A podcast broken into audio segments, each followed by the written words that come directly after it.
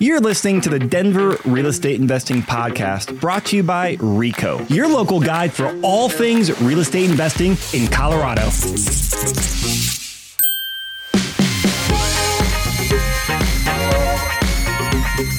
What's up, everyone?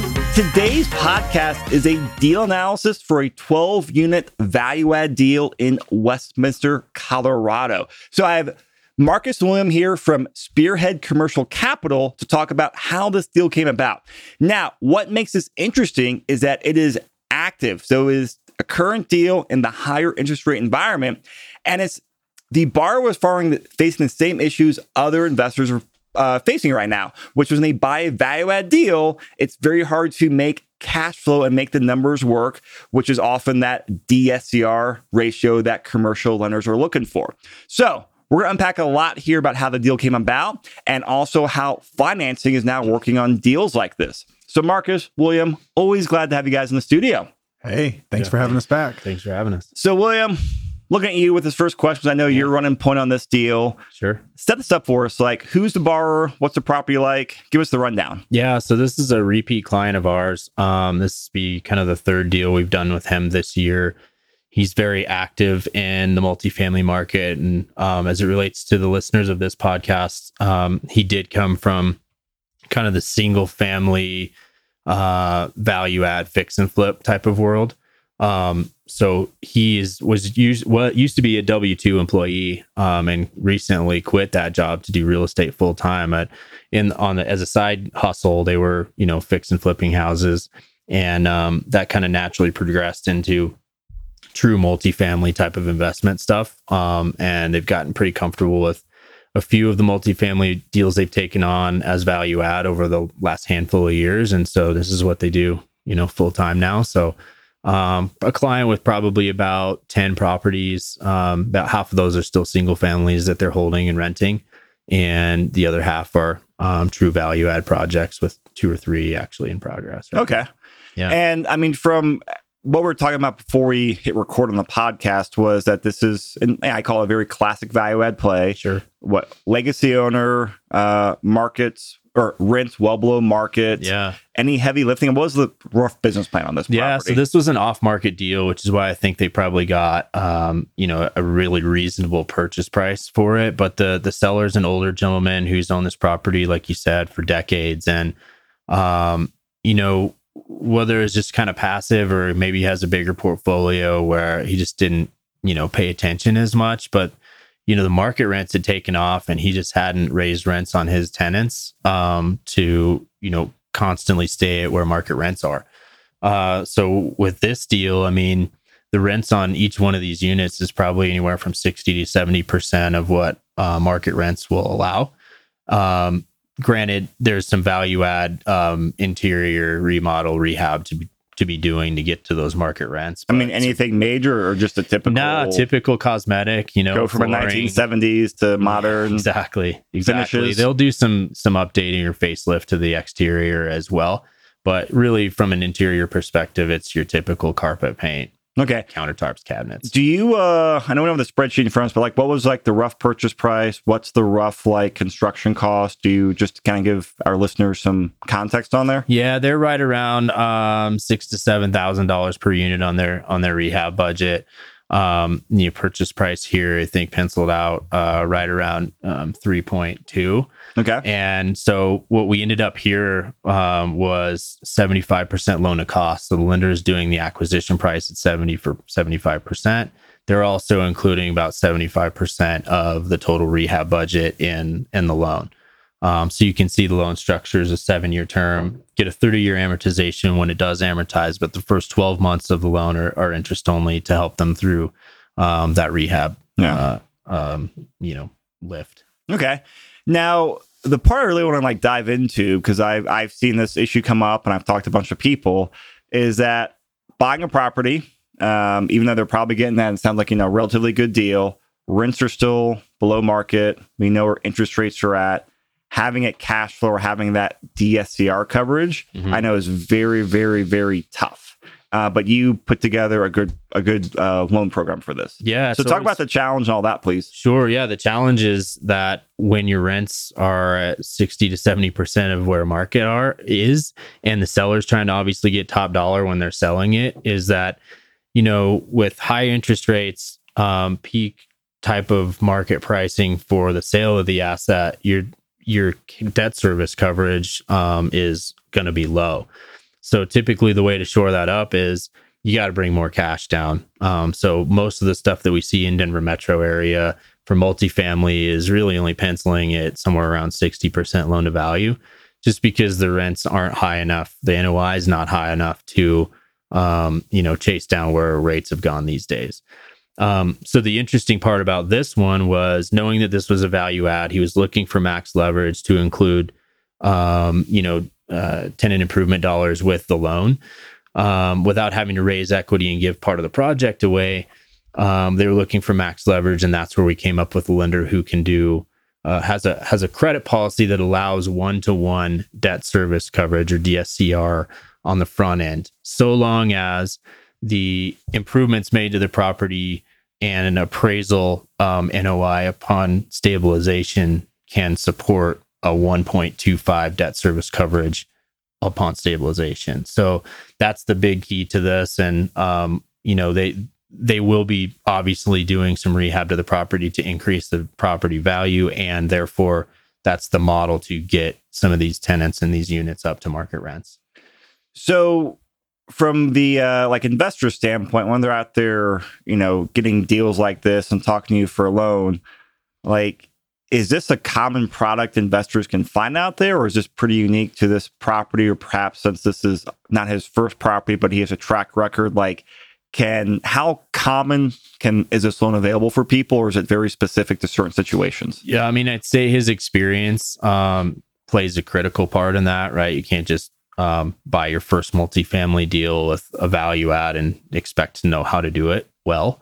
Or probably get so, terms like this. Yeah, exactly. That's a that's a the part of the the puzzle for the lender. But I would say this is pretty uncommon um, policy out there. I mean, we have a couple lenders who can kind of dip below the 1.2 or 1.25 debt service coverage ratio that most lenders require.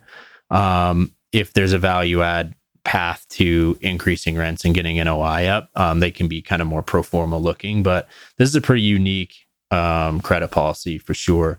Um, we have a couple of deals going through this lender with that program, just given where rates are, where NOI and debt service coverage pencil out on deals that are, um, you know, metro area.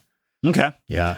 So I want to kind of walk through the timeline on here. So mm-hmm. 12 unit. Um, I'm assuming they'll be turning a unit or two at a time here.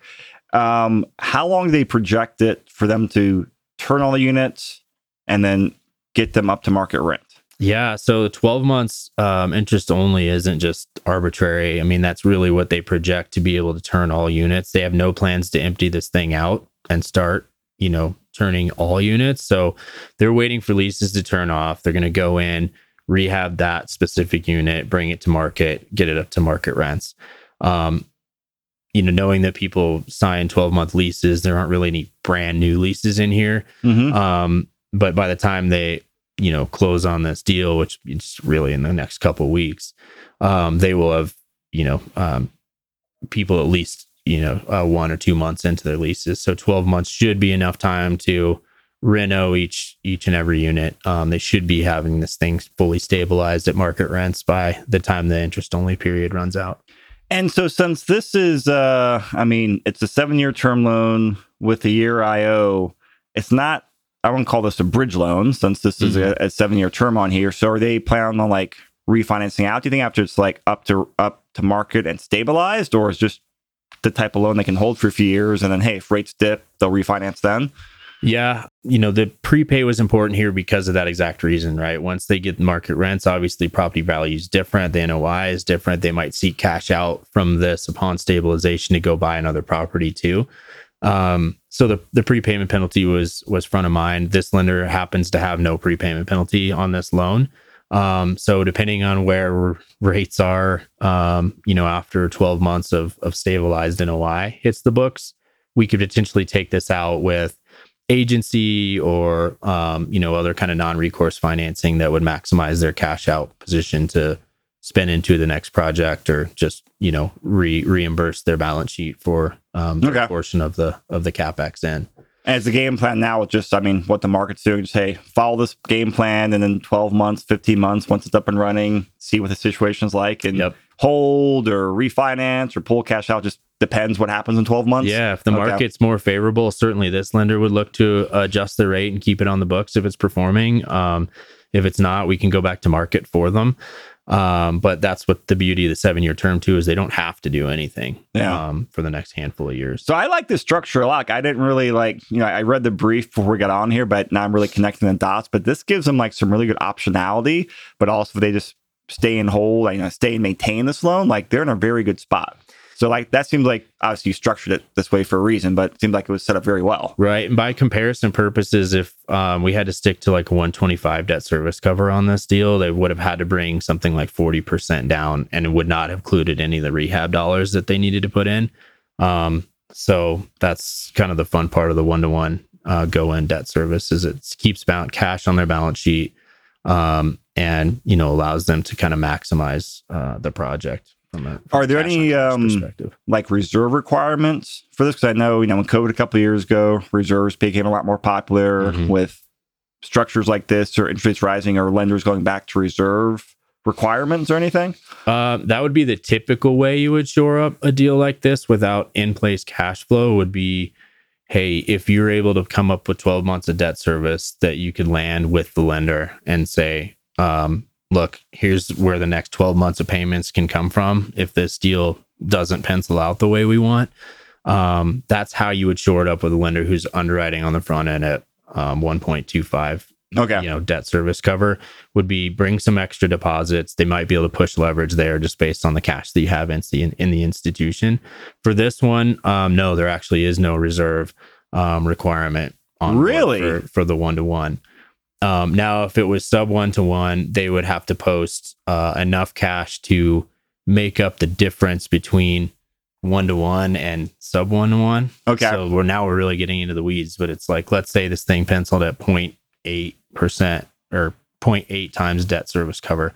They have to bring enough cash to patch up that 0.8 to get it to one to one on the front end under it. Not as a down payment, but just in the reserve Yep, account to make up the difference. in addition to downstroke. Okay. hmm But they will have on deposit, they'll have the TI budget, I imagine. Yeah, they're putting the um, their portion of the tenant improvement dollars at the institution. That's a requirement. Um, they will have an operating account with this lender so that the the payments can auto debit. Um, but outside of that, it's pretty, pretty lackadaisical structure, I would say. Man, that's probably a lot less capital than 12 months worth of reserves, I would imagine, too. Yep, exactly. Um, all right. So looking at, you know, the market, this type of loan structure, and you know, lots of people wanting to continue to do like multifamily value add, what's the any differences, anything any other difference in the landscape out here that investors should be aware of as looking at deals like you know, I think we've all had our rules of thumb for underwriting over the last handful of years. A lot of those rules of thumbs are changing now. Like, Mhm. what broad level guidance would you give to investors out there while they're looking at deals and obviously thinking about the debt piece? Yeah, we see a lot more kind of syndication activity, I would say, just because people are having to raise extra money to bring the bigger down payments to make a deal go. Um, because rates are up here, purchase prices are still up here. The purchase prices haven't kind of come back down to, to reality.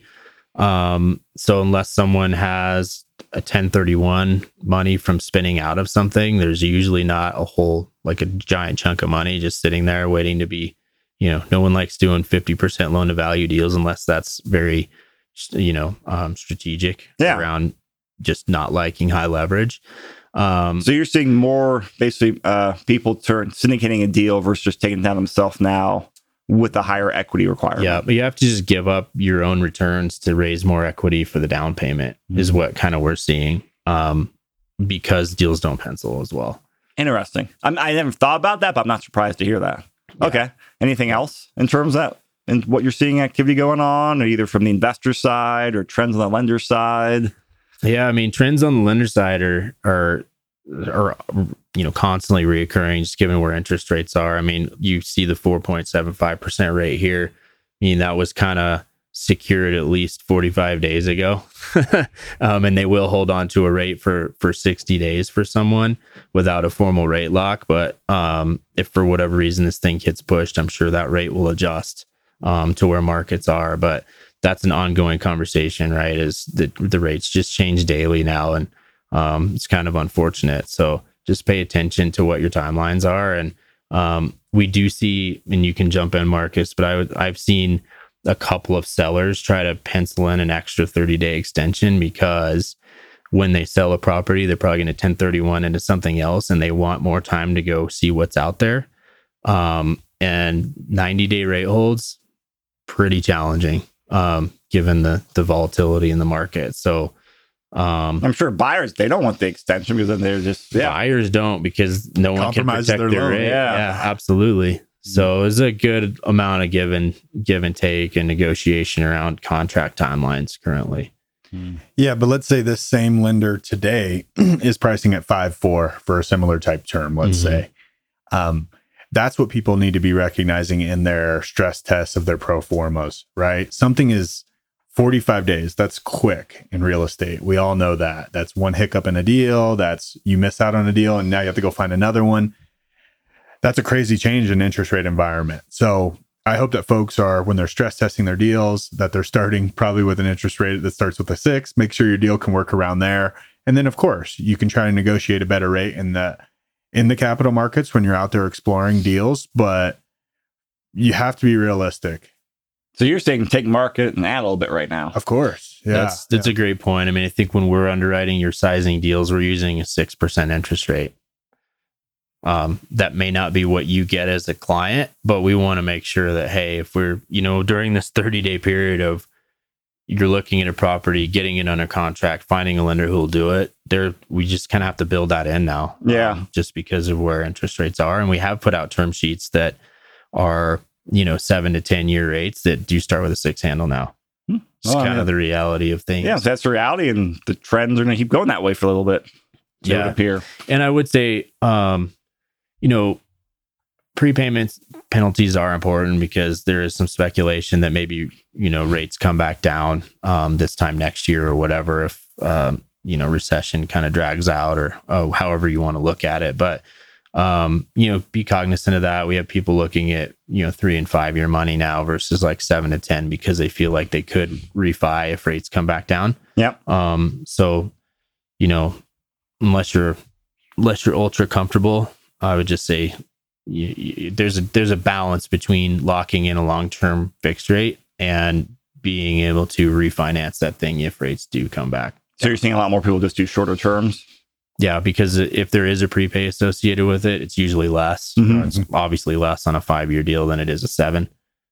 Yeah. No, I mean that that makes complete sense. It's always just fascinating how all these everything just starts changing this year, this year, this year.